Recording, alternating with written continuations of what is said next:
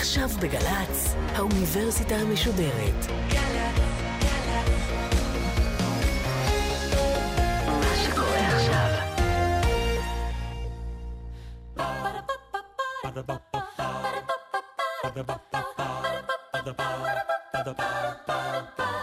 האוניברסיטה המשודרת מציגה מהים התיכון למזרח התיכון. ליעד מודריק ממפה את הבריתות במרחב, והפעם שיחה עם הפרופסור יוסף אגסי מאוניברסיטת תל אביב בשיעור מבוא על מושג הברית. כפי שילדים לומדים את מילותיהם הראשונות על פי הקשרן, כך המושג ברית נלמד על ידי דוגמאות לבריתות. מהי הברית הראשונה בהיסטוריה, ומה ההבדל בין ברית לקשר ידידות, והאם ברית היא מצרך הכרחי בדרכה של ישראל לשלום עם שכנותיה. אנחנו בתוכנית הראשונה של הסמסטר הנוכחי של האוניברסיטה המשודרת, ויש לנו הכבוד לפתוח את הסדרה עם פרופסור יוסף אגסי, שלום. שלום וברכה. והסדרה שלנו עוסקת בעצם בבריתות במרחב, ניסיון להבין מהן מערכות האינטרסים באזור שלנו ומהן הבריתות הקיימות. חשבנו שיהיה מועיל להתחיל קודם כל במחשבה על ברית בכלל. מהי ברית? זה באמת uh, רצוי מאוד, וקודם כל אני משבח את הבחירה שלכם. אה, אנחנו צריכים שלום, ולקראת שלום אנחנו צריכים צעדים בוני אמון, כיוון ששלום הוא ברית, וברית אפשרית רק עם אמון. ולכן באמת דיון בבריתות הוא חשוב ביותר. אז מהי באמת... לכל. אוהבי השלום. מהי באמת ברית, אם אנחנו מנסים לחשוב על המושג הזה של ברית? אצלנו המושג קשור בברית החשובה ביותר בכל ה... המסורת היהודית, והיא ברית בין הבתרים. כן. זאת אומרת, ברית בין הקדוש ברוך הוא לאברהם אבינו, שבה אלוהים מבטיח לעשות אותנו לגוי גדול. שזה כבר מעניין, כי זו ברית לא בין שווים. לא, בוודאי לא. אז מלמד אותנו שברית לא חייבת להיות בין שווים. לא. אבל חייבת להיות בה הבטחה הדדית? כן, ובשיתוף אינטרסים, ובשיתוף רצון טוב, שני הדברים. אתה מכניס לתמונה את עניין האינטרסים ואת הרצון הטוב, שנדמה שאולי יש כאלה שיגידו שהם מנוגדים. הם מנוגדים, ולכן תמיד נדרש טיפול. אולי הברית החשובה ביותר של כל אחד, של כל מבוגר, סליחה, היא מה שנקרא ברית הנישואים. כן. ובברית הנישואים, החוכמה הגדולה שכולם אומרים, שצריך לעבוד על הנישואים, שצריך לא לקחת את זה כמובן מאליו. כן. למה? משום שמה שאמרת אמת. כי ברית תמיד מערבת גם רצון הדדי וגם אינטרסים, וצריך לשמר אותם. צריך לשמור את שיווי המשקל ביניהם, בוודאי. כן. אם אנחנו מנסים להסתכל על עיסוק פילוסופי במושג הזה של ברית, לאן אנחנו יכולים בעצם לכוון את עצמנו? הפילוסופיה מטרתה העיקרית היא שלום עולמי, כפי שאמר קאנט. ולשלום עולמי צריך בריתות בין מדינות שונות, ולכן ספרו של קאנט על השלום העולמי עוסק בבריתות. חשבתי שמטרת הפילוסופיה היא אהבת החוכמה, להבין את האמת בעולם. או אם כן, אני מקבל את הטעות. המטרה של הפילוסוף הפרטי לעצמו היא שלוות הנפש שלו, הבנתו וכן הלאה, אבל התפקיד הציבורי של הפילוסופיה הוא להביא שלום לעולם. באמת, אתה מדבר על פילוסופיה כאיזשהו כלי להבאת שלום. איך, איך אתה רואה את זה נעשה? על ידי החלפת השנאה בניסיון להבנה הדדית. אני אולי אביא את הדוגמה הקיצונית ביותר. בין האומות הגרמנית והצרפתית הייתה עוינות שהגיעה לשיאה בערך ב-1946-7. באותו זמן הממשלות הגרמנית והצרפתית התקרבו זו לזו במידת האפשר, כי הם רצו שיתוף צבאי, שאחרי כמה ניסיונות נגמר בנאטו, אבל בזמנו הם התחילו בניסיונות כושלים עד שהגיעו לזה. בכל אופן, הממשלות היו ידידותיות והאומות היו עוינות, וזה יצר מתח. ומי שיכל לנבא מי ינצח האומות או הממשלות, לא הבין את השאלה. כי אי אפשר היה לנבא. לשמחתנו, המדינות ניצחו, ובאומות אין היום עוינות. בכלל. בין כן. שתי האומות, שהייתה ביניהם עוינות לפני 50 שנה באופן קיצוני הרבה יותר מאשר העוינות בין אה, ישראלים ופלסטינים למשל. ואתה קושר את זה לפילוסופיה? כן, בוודאי. רק לפילוסופיה, לא לשום דבר אחר. תסביר. מה הנחה את המדינות בחשיבתן?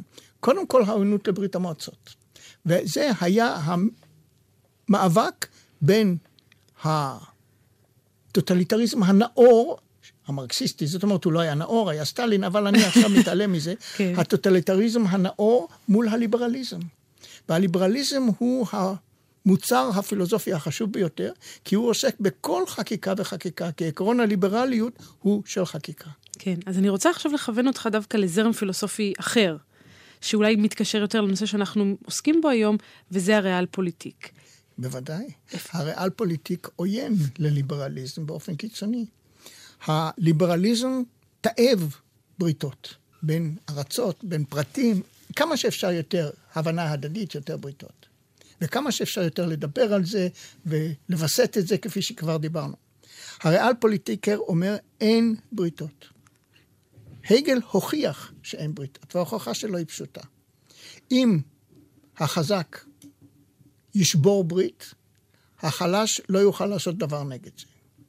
לכן, אם החזק שומר ברית, הוא עושה זאת כיוון שזה באינטרס שלו, ואין לזה שום קשר לברית לכן. ולכן בריתות למעשה לא קיימות. קיימים רק אינטרסים.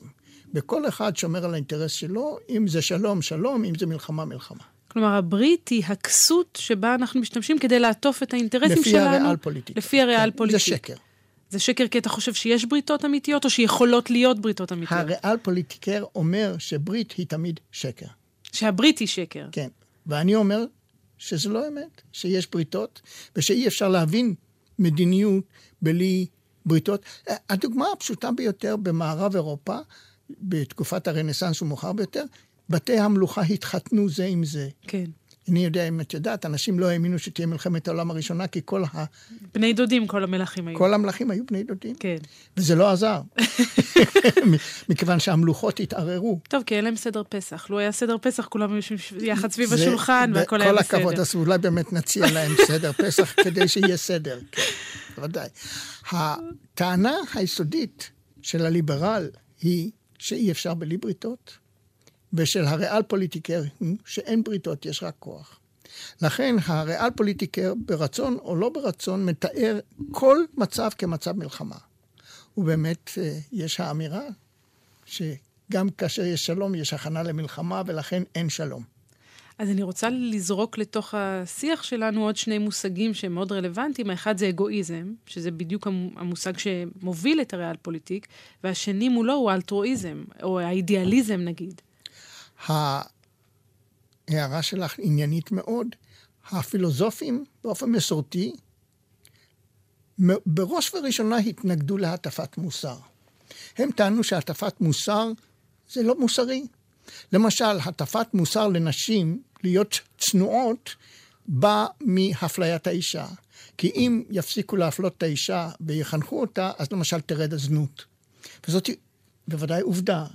שהזנות היא רווחה בארצות של עוני, ובארצות שבהן מחנכים נשים לקבל פרנסה בכבוד, יש פחות זנות. אבל יש כאן איזשהו מימד מתנשא, כשאתה מדבר על מחנכים נשים, או על לא, להראות להם... לא, נותנים להם אפשרות. אני חושב שהפרט החשוב ביותר של הפילוסופים זה שאין חינוך אלא חינוך עצמי. Okay. אוקיי. אני חוזר, אין חינוך אלא חינוך עצמי, ומה שחייב המחנך זה לאפשר, לעזור, לתמוך, לעודד, לייעץ, אבל לא לחנך. אבל הגילוי חייב להיות הגילוי שהבן אדם עושה בעצמו. אמת. ולכן הפילוסופיה הנאורה, הליברלית, ראשית הייתה נגד הטפת מוסר, שנית היה הרעיון של מה שנקרא האגואיזם הנאור, והוא שאדם נאור, כשהוא עוסק באינטרס שלו, הוא גם עוסק באינטרס של הזולת, כי האינטרס שלי הוא שיהיו לי חברים, כמו שאמר ירמיהו בנתם. Hmm, כלומר, החברים שלי, גם הם חברים מתוך אינטרס. מתוך אינטרס, ולכן הרצון היה לבסס את תורת המוסר לא על עיקרון מוסרי, אלא על צרכים פרטיים של הפרט, על אגואיזם, על הרצון של הפרט לשמר את עצמו. ספינוזה אמר, יש רק עיקרון אחד, וזה של ההתמדה. עקרון הפרט לשמר את עצמו. אז זה אומר שכל השיח הערכי בכלל, כל האידיאלים, צריך לאפסן אותו באיזה ארון, לנעול את המנעול ולשכוח ממנו. זה נשמע ככה, אבל לא ככה. אמר היינה, היינריך היינה, שהיה אחד מגדולי הפילוסופים של כל הזמנים, שירמיהו בנטם דיבר על מוסר כאינטרס עצמי, כי הוא הכיר את האנגלים וידע שהם לא אוהבים להטיף, ולכן הוא ראה בזה מנוף למוסריות. אבל שבנטם בעקרונו, בתוך תוכו, בלב ליבו, היה אדם הגון. אז זו חשיבה שהולכת אפילו צעד אחד קדימה. זה כן, אומר, כן, זה הם מטיפים זה... לזנוח את העקרונות דווקא כדי לשמר את העקרונות. בדיוק ככה. כי אנשים ירדפו אחר ככה. העקרונות מתוך האינטרס. והנה הוא היום מושל בכיפה. כל הפילוסופים החשובים, החברתיים של אמצע המאה ה-20, אמרו אותו דבר. שהרעיון של האגואיזם הנאור היה תעמולה למוסריות ולא ביטול המוסריות, כמו שזה נשמע. כי זה נשמע, הרעיון הזה של אגואיזם נאור, כמשהו שעומד בסתירה אולי לתפיסה של קאנט, למשל, של איזה צו מוסרי עליון שאנחנו מחויבים בוודאי, לרדוף בוודאי. אחריו. ואילו קאנט היה שותף לרעיון האגואיזם הנאור, קודם כל בזה שהוא הסכים ששלום בבריתות זה הדבר החשוב ביותר, וזה גולת הכותרת של אגואיזם הנאור, אין דבר יותר באינטרס של ישראל היום מאשר שלום. אין, זה דבר ראשון. תחשבי על זה שאם יהיה שלום, הכלכלה תשתנה, החיילים ילכו לאוניברסיטה יותר מוקדם, וכן הלאה וכן הלאה. המון היבטים יש לדרישה לשלום. אז אתה אומר, בעצם אנחנו צריכים לרדוף אחר השלום, לא כי אנחנו חושבים שזה אידיאל, אלא מתוך האינטרס. גם וגם. מצד אחד, אני לא רוצה לוותר על היה מתלמידי תלמידיו של אהרון הכהן עליו השלום, אוהב שלום ורודף שלום ומשים שלום בין הבריות. כן. אז קודם כל זה סגנון חיים, כן. זה פילוסופיה. מצד שני, יש האגואיזם הנאור שאומר, אפילו אם אין לך הפילוסופיה שלי, אפילו אם אתה לא אוהב את אהרון הכהן עליו השלום, לפחות מתוך רצון שיהיה לך יותר תנאים כלכליים טובים, אתה צריך לתמוך ברעיון השלום. אבל תמיד אומרים, אין עם מי לדבר. זאת אומרת, אי אפשר לעשות ברית עם הצד השני. זה תמיד אבן הנגב, ועל כן באים הוגי דעות שונים, מדברים על בניין אמון. שבניין אמון מבחינה... מביא לשלום. הם טוענים, אני לא מסכים איתם, אבל אני מדבר בשם עמיתי עציוני, שהוא בוודאי ישראלי, שהוא כן. בוודאי אחד הפילוסופים, הסוציולוגים האמריקאים המשפיעים ביותר היום. בוודאי שאם הייתי מנסה לחשוב על הוגי דעות משפיעים היום בעולם, הייתי מזכיר את עציוני כאחד הגדולים, והוא כתב ספר בשם בניין אמון. כי הוא רוצה שלום, והוא שומע שאומרים אין עם מי לדבר, והוא אומר, כדי שיהיה עם מי לדבר צריך לבנות את זה בשלבים.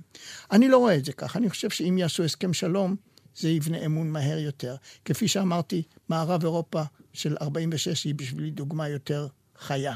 אז אני חוזרת לפילוסופיה רגע, מתנתקת מהכאן ועכשיו. הברית חייבת להיות מבוססת על יחסי אמון, או שאתה אומר להפך, הברית תביא את יחסי האמון? גם זה וגם זה. תסביר. העובדה היא שכשכורתים שלום יוצרים תנאי ברית, לא תמיד. כשעושים שלום צריך לדאוג, למשל, ליחסי סחר. ואם לא דואגים ליחסי סחר, אז אולי השוביניסטים ימנעו סחר, ואז השלום יהיה אה, שביר.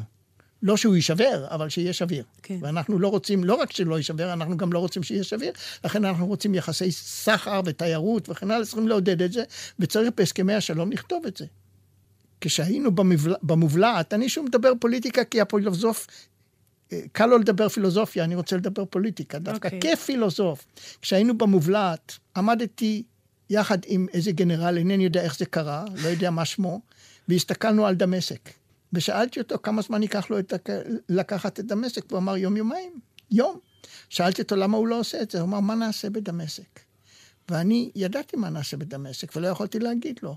היינו צריכים לפטר את הדיקטטור, למנות דיקטטור חדש שיחתום על הסכם שלום, ולצאת.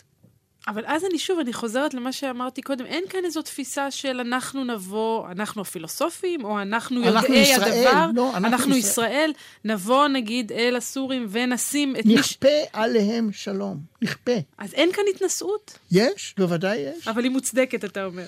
אין ברירה, לא, היא לא מוצדקת, אבל אילו מישהו הראה לי איך לא להתנשא, הייתי מנשק אותו ואומר לו תודה. מה הוא אמר? יש מציאות לא נעימה, אנחנו שולחים חיילים לחזית. אין דבר יותר לא נעים מזה. כל מי שצריך ללכת להגיד להורים שכולים שהם הורים שכולים יודע את זה. אז יותר קל לכפות שלום על האויב מאשר לשלוח את החיילים שלנו לחזית. מה זאת אומרת? אז אני רוצה לחזור איתך אחורה אפילו עוד יותר בזמן. איזו תפיסה אפלטונית כזו של הפילוסופים כיודעי... בשום אופן לא. אפלטון היה מה שאת תיארת, ואני לא פלטוניסט, אני דמוקרט. אני חושב שאנחנו צריכים לדבר, והתלונה העיקרית שלי פה זה שלא מדברים מספיק, או שמדברים יחד. ואכן לא שומעים. לא שומעים, בוודאי. דיברנו קודם על בריתות, אני רוצה לשאול אם ברית הולכת בהכרח יד ביד עם חברות. לא, בשום אופן לא.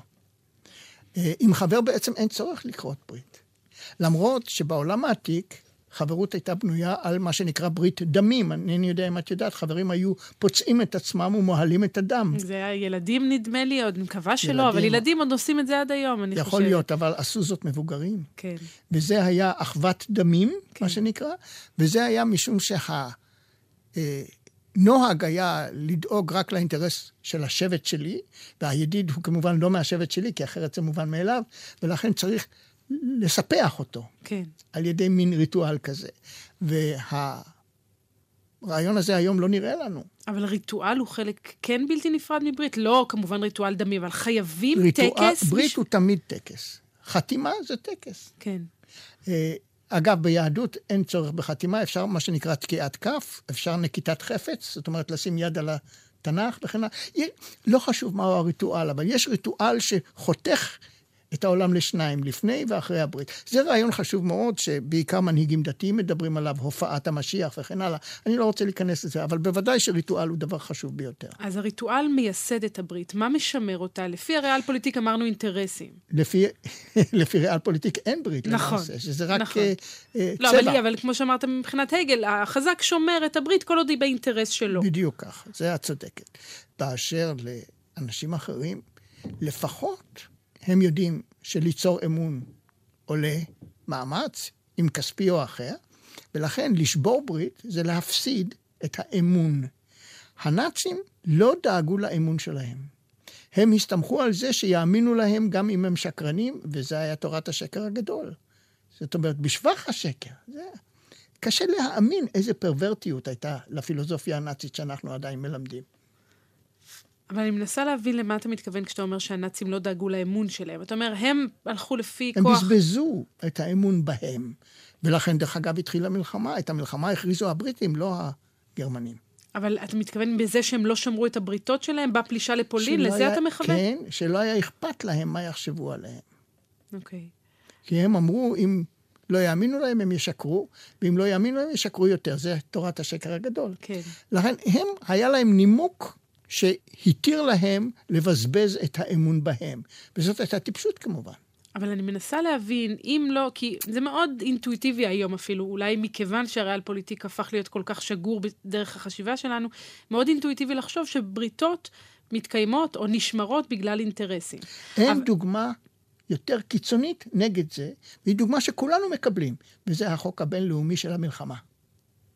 במלחמה, במלחמה ידוע שכל הבריתות כן, לא תקפות, אתה לא אומר. תקפ... חוץ מאשר חוק הבינלאומי באשר למלחמה. ואלה בריתות שאנחנו כולנו רוצים לשמר. גם אלו שפוגעים בברית, משקרים ואומרים שהם לא פוגעים בברית כי הם רוצים את האמון. וזה האמון... אתה אומר לא, לא מתוך אינטרס, לא מתוך ריאל פוליטיק, אלא מתוך אמונה באידיאל כלשהו שכולנו רוצים לציית לו. גם מתוך אינטרס, שלאחרים יש אידיאל שעושה את זה כאינטרס. Hmm. אנחנו לא יכולים בלי אידיאלים, אבל גם אדם שמחליט לוותר על כל האידיאלים שלהם, צריך להתחשב באידיאלים של הזולת. ולכן הריאל פוליטיק לא אמת גם בשביל מי שמאמין בו. זה סתירה קיצונית. זאת אומרת, אין טיפשות פוליטית יותר מריאל פוליטיק, והיום ריאל פוליטיק זה הפילוסופיה המקובלת ביותר. אבל זה גם מה שאתה רואה, נגיד כשאתה מסתכל, פותח היום חדשות, כולם ריאל פוליטיק היום רובם, בעיניך? רובם. זאת אומרת, הריאל פוליטיקר אומר, אל תדאג ל... לטווח רחוק, תדאג לטווח הקצר, כי אם לא תדאג לטווח הקצר, לא תהיה קיים בשביל הטווח הארוך. יש בזה הרבה היגיון, וצריך להתחשב בזה, ולכן אנחנו שולחים צעירים לצ... לחזית. זאת אומרת, זה דברים נוראים. אני חושב שכל מי שמוותר לריאל פוליטיק פה ושם, לפחות צריך לדעת שזה עולה בדמי ילדינו.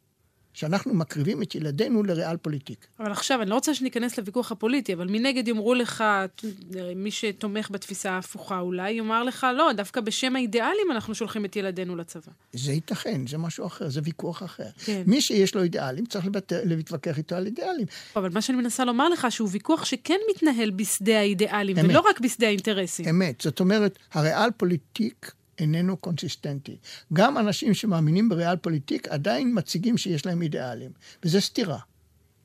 אם הם סותרים את עצמם, אין לי אלא לומר שהם סותרים את עצמם. אבל השיח הזה, הריאל פוליטיק, הוא בעצם הולך יד ביד עם רלטיביזם מוסרי? כלומר... אין ספק. אין, אין ערכים, אין אידיאלים, אין נכון ולא נכון. יש אינטרס מיידי שלי, את זה אני מכיר. אני יודע, אגב, זה דיבור חולני, מה שאני עכשיו מדגים. כן. אני יודע מה אני צריך ורוצה עכשיו, ובבקשה אל תסיטו אותי, כי לא תצליחו. אני אה, אה, דבק במטרתי, ואני אשיג את מטרתי בכל... איך מדברים ככה? אני לא מבין את זה. אגב, זה דבר שיש כל כך מקובל. אני זוכר בילדותי, היום לא אומרים את זה כל כך בילדותי, אמרו, אני לא מקבל תשובה שלילית. אגב, מי שאומר את זה הוא אנס. גם היום אומרים, אני חושבת. מי שאומר את זה הוא אנס, אבל הוא לא שומע שהוא אנס. הוא חושב שהוא גיבור, שהוא עקבי וכן הלאה. אז זאת אומרת, סתירה עצמית זה קל מאוד להגיע אליה, ובשביל זה באמת כדאי ללמוד קצת לוגיקה, קצת פילוסופיה. אני מאוד, מאוד מטיף בעד קצת אה, פה ושם חשיבה קצת יותר למרחק, לא רק מה שאני צריך ורוצה בדיוק עכשיו. אז בוא נסתכל קדימה, ונדמה לי שעכשיו בשאלה שלי, הזו שחותמת על התוכנית, אנחנו נחזור לתחילתה. אם אני מסתכלת קדימה למה שאני רוצה, או צריכה, או מאמינה בו בעוד 30, 40, 50 שנה, מה אתה רואה כפילוסוף? איזו ישראל אתה רוצה לראות? או ישראל ליברלית, או לא ישראל. עד כדי כך. כן, אני חושב שאנחנו בסכנת קיום.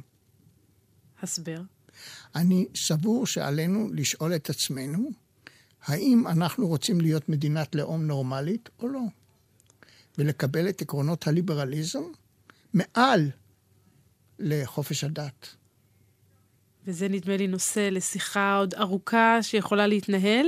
לצערי הזמן שלנו תם, אבל יש לי תחושה שאנחנו ניפגש שוב, או לפחות אני מקווה. אשמח לעמוד לרשותך. תודה רבה לך, פרופ' יוסף אגסי. בעונג רב. אנחנו מסיימים. תודה רבה לאלמה רותם ואביגיל קוש, שהיו על העריכה וההפקה. על הביצוע הטכני גיא פלוויאן. תודה רבה לכם על ההאזנה. ניפגש בשבוע הבא.